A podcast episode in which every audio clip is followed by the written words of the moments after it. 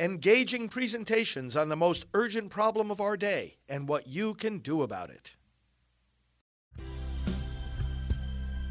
Now, the End Abortion Podcast by Priests for Life.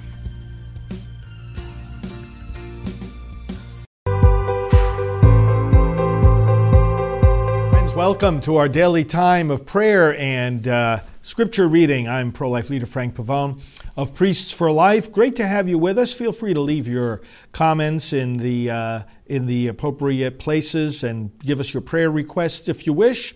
And we will all pray for one another during this time. Let's put ourselves in the presence of the Lord and prepare to hear His word, which is living and active, which challenges us and also builds us up and inspires us on the path of salvation. In the name of the Father, and of the Son, and of the Holy Spirit. Amen. Lord God, we ask today that we be captivated by your kingdom, which has broken into our world, broken into our lives, and which demands our full, immediate response, unhesitating response. Teach us, Lord, how to give such a response. Teach us unhesitating forgiveness of others, for when we stand to pray, we are to forgive.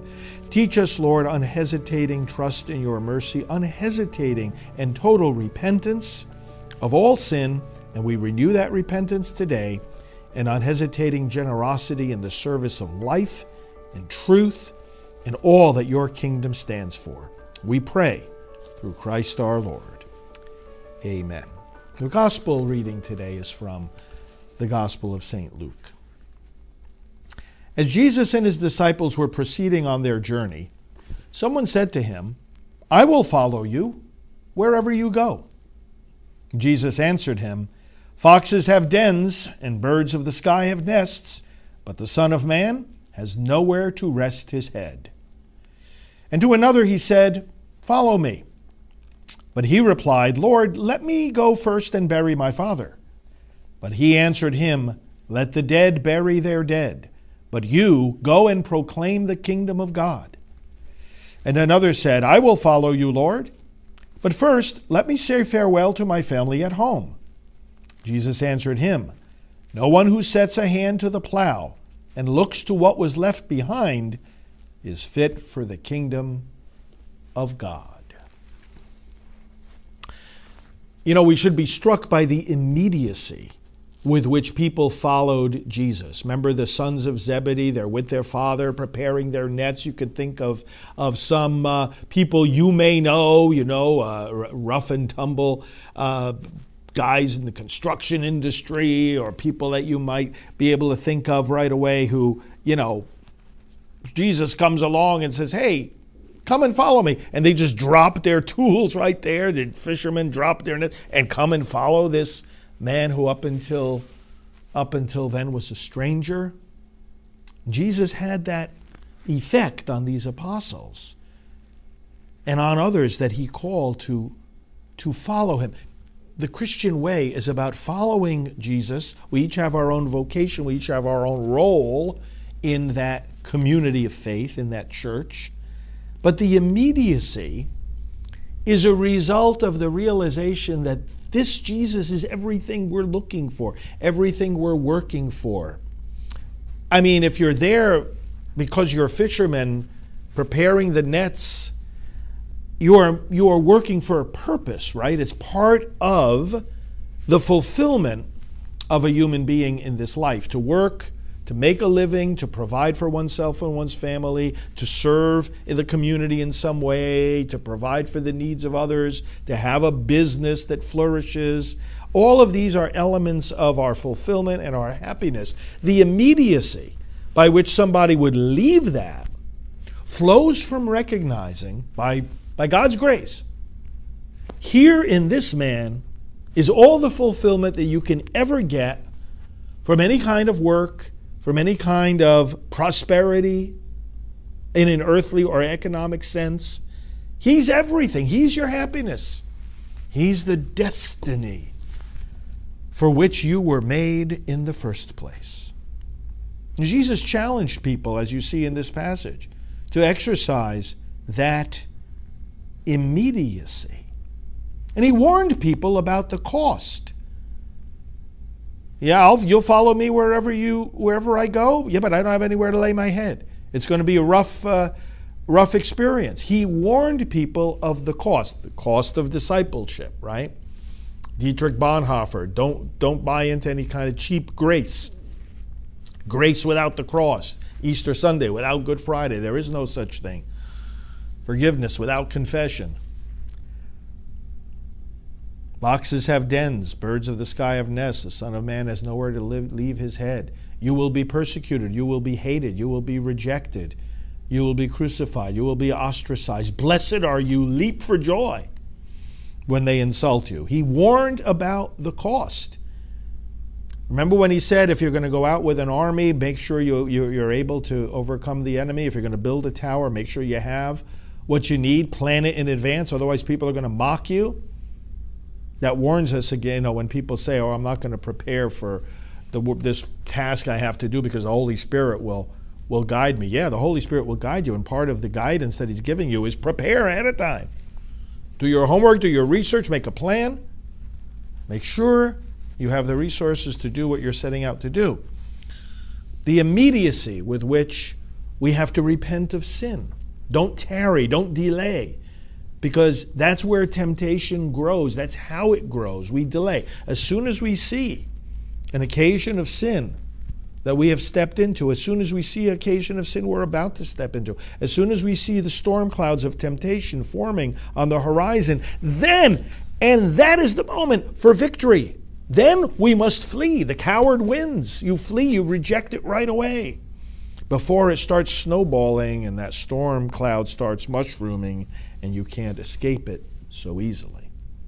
The immediacy. And then we have the totality.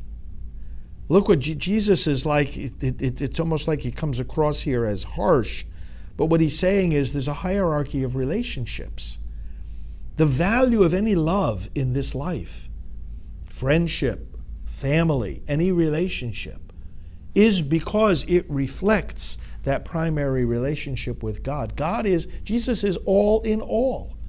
And that's why there's the totality of giving yourself over to Him. The totality.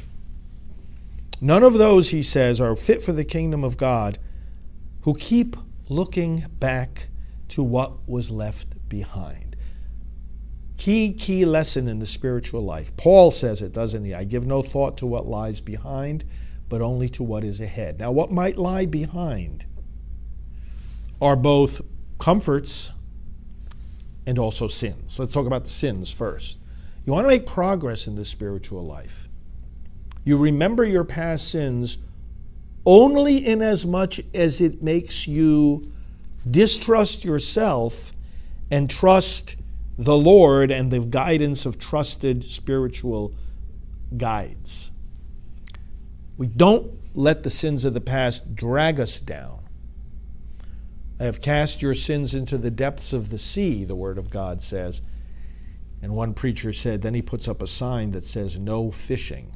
We don't go fishing for the sins he cast into the depths of the sea. That doesn't mean we'll, forget them entirely, but if we remember them, let them remind us that we can't trust in our own strength, let them remind us that we can trust in God's mercy, which endures forever.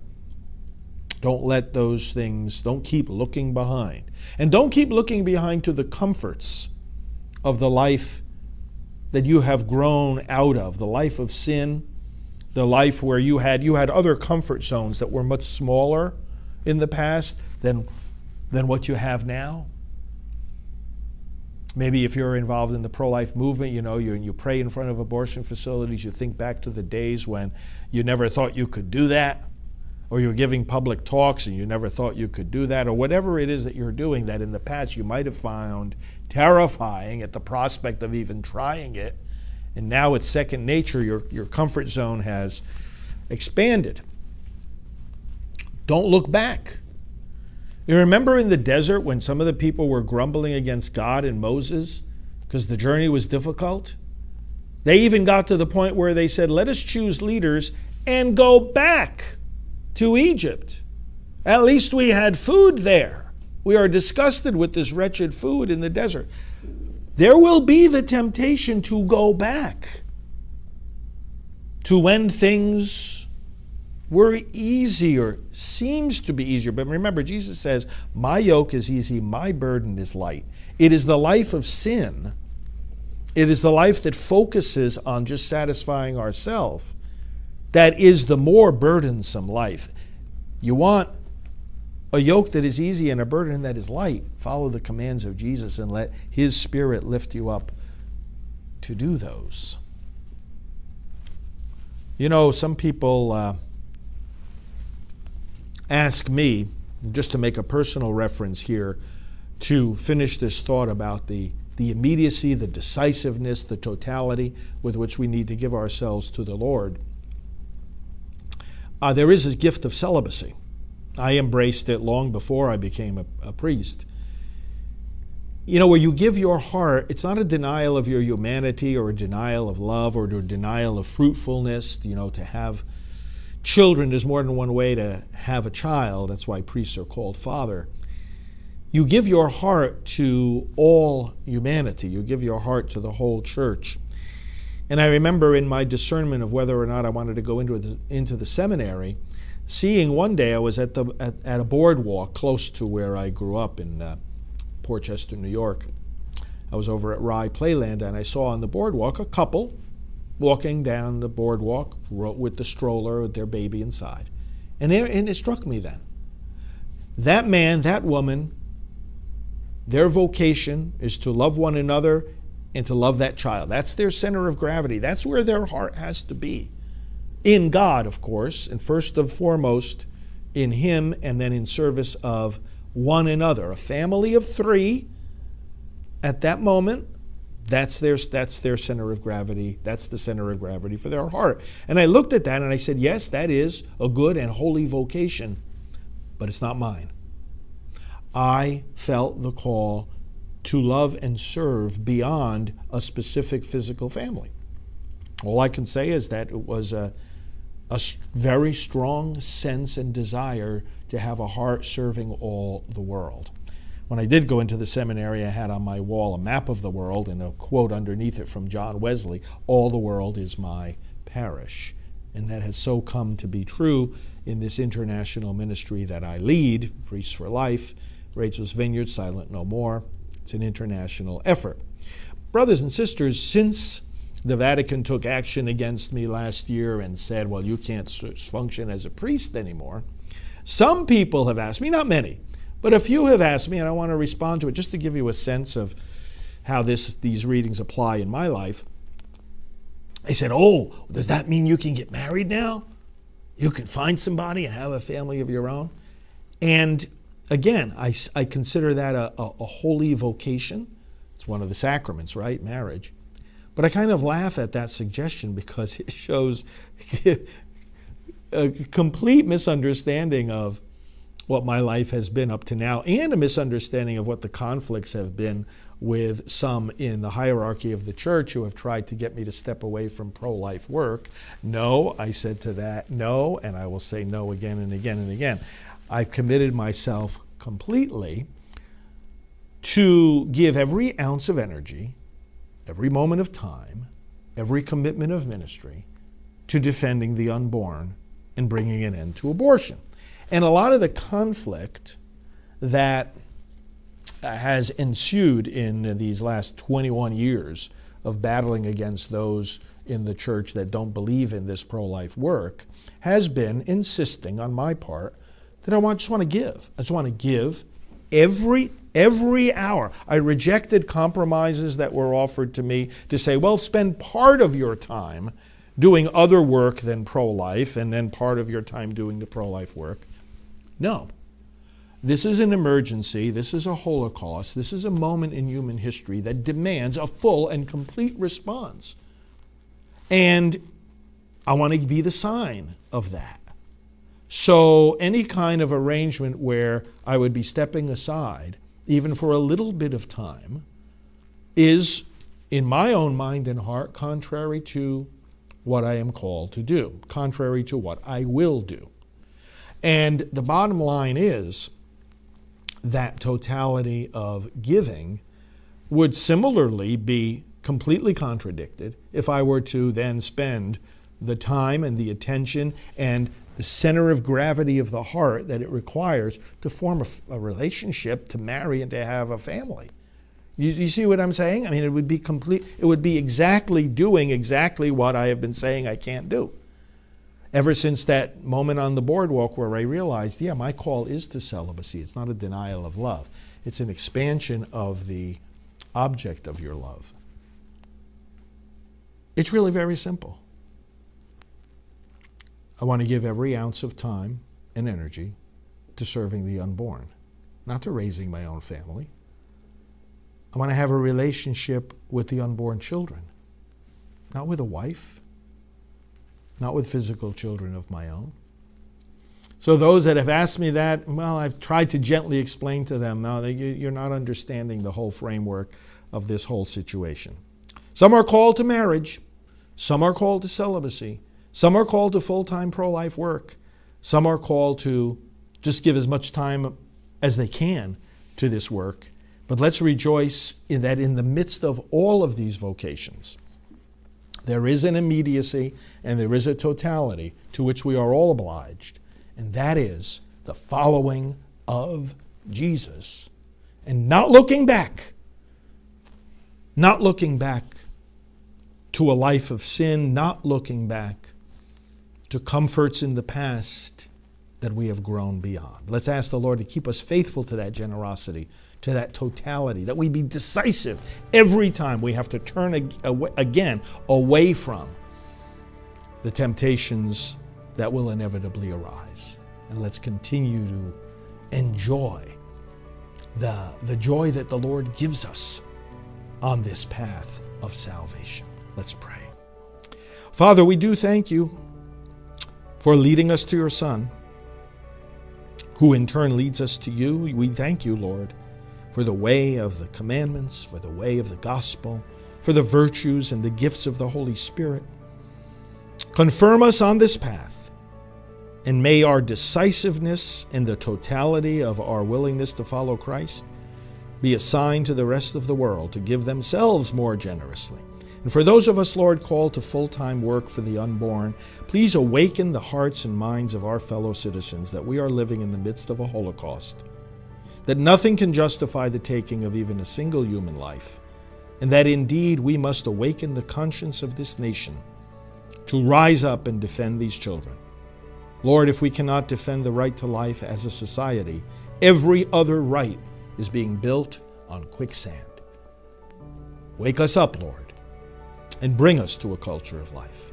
We pray now as Jesus taught us Our Father, who art in heaven, hallowed be thy name. Thy kingdom come, thy will be done on earth as it is in heaven. Give us this day our daily bread, and forgive us our trespasses, as we forgive those who trespass against us and lead us not into temptation, but deliver us from evil. For thine is the kingdom, and the power, and the glory, forever and ever. Amen. Hail Mary, full of grace, the Lord is with thee. Blessed art thou among women, and blessed is the fruit of thy womb, Jesus. Holy Mary, Mother of God, pray for us sinners, now and at the hour of our death. Amen. Glory be to the Father, and to the Son, and to the Holy Spirit, as it was in the beginning, is now, and will be forever. Amen. Friends, thank you. You are in my prayers.